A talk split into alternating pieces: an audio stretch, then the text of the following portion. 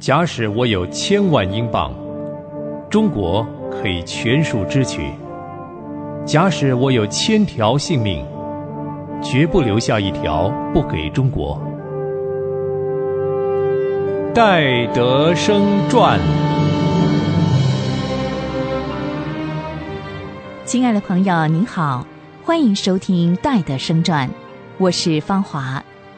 在上回的节目里，我和您分享到戴德生和另外一位宣教士的第五次旅行步道，他去南通州的经过情形。说来他们也吃尽了苦头，可是神在暗中保护他们。他们很幸运的遇到一位曾经在上海做官的南通州知县，这才解除了他们在南通州所受到的困扰。使他们能够顺利的在街上传道，他们真是满心的感谢天父保护他们，协助他们。今天我要和您分享他们的第六次的旅行步道。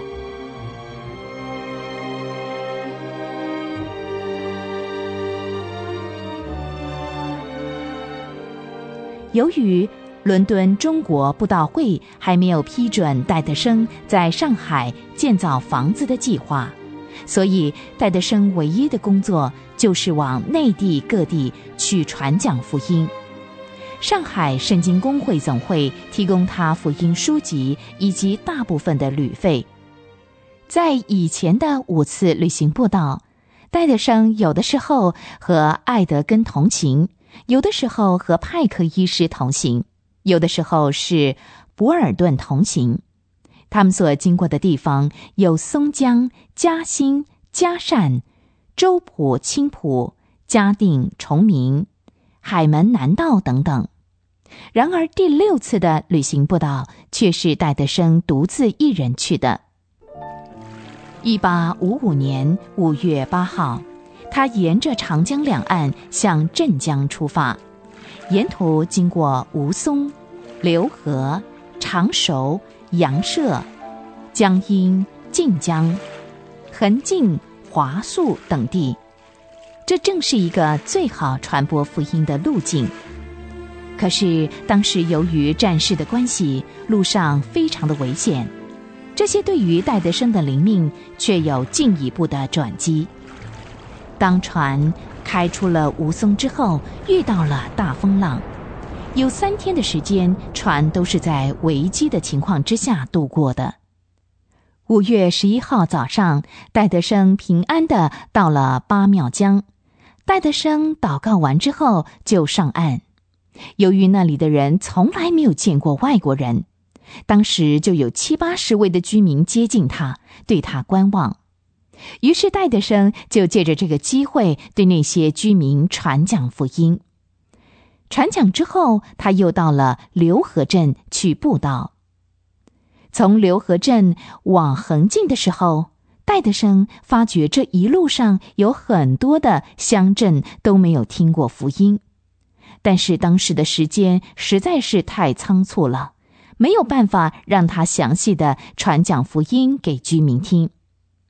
这件事令戴德生感到很难过，但是他想到神的话说：“我口所说的话也必如此，绝不突然返回，却要成就我所喜悦的，在我打发他去成就的事上必然亨通。”想到神的话，戴德生心中就得了安慰。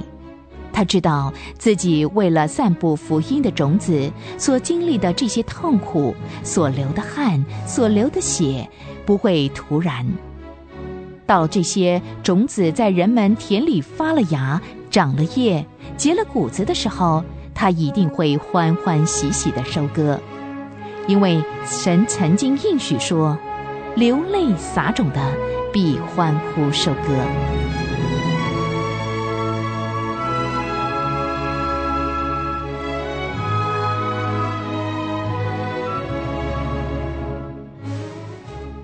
五月十二日那一天，天气非常的炎热。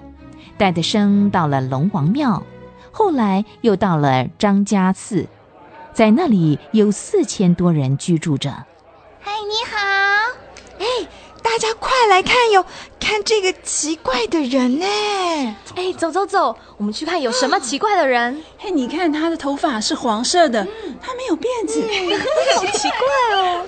哎，他的眼睛还是蓝色的，鼻子那么高，真真奇怪，这个人怎么长这样啊？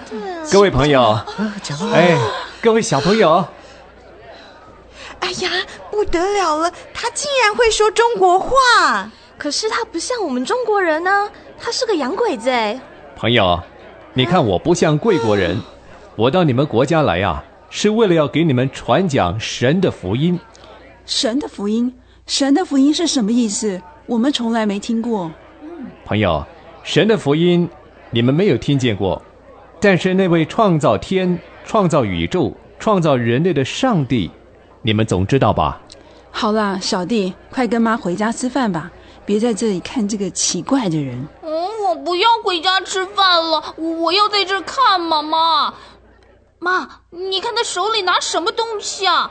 那个圆圆的，那是什么呀？那是眼镜吧？我也不知道。我看呐，那大概是一种千里镜，可以看到很远很远的。什么千里镜？我告诉你，那是一只钟，它会告诉你们时间的东西，比日头的影子还要准呐。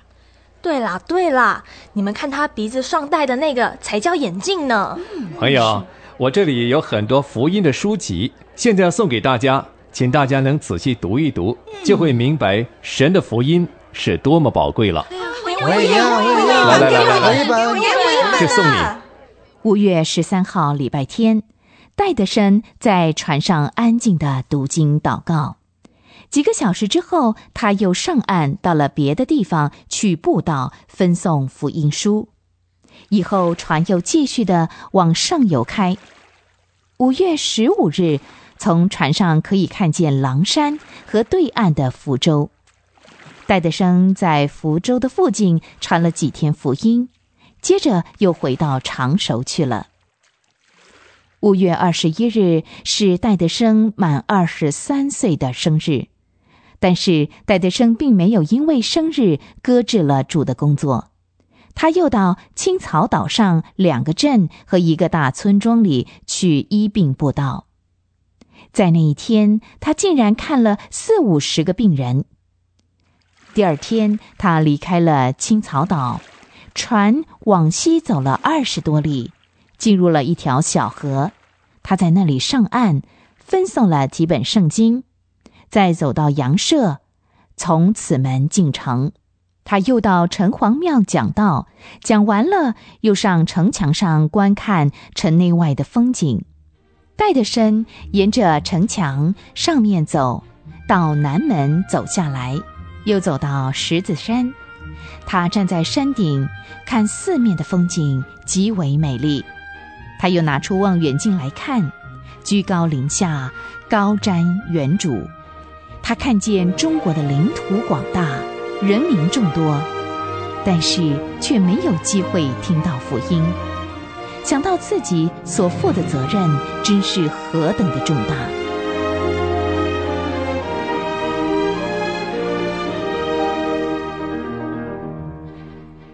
五月二十四日、二十五日两天，戴德生又在青草岛传教，分送圣经给私塾的先生们，并且医病施药，又替一个青年搁置了长在他脖子底下的瘤子，把剩下的书在江阴晋江全送完了，一共送了两千七百多本的福音书籍。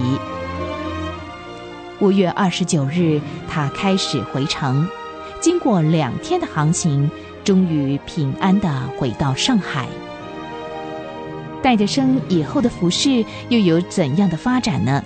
欢迎您下回继续收听《戴德生传》。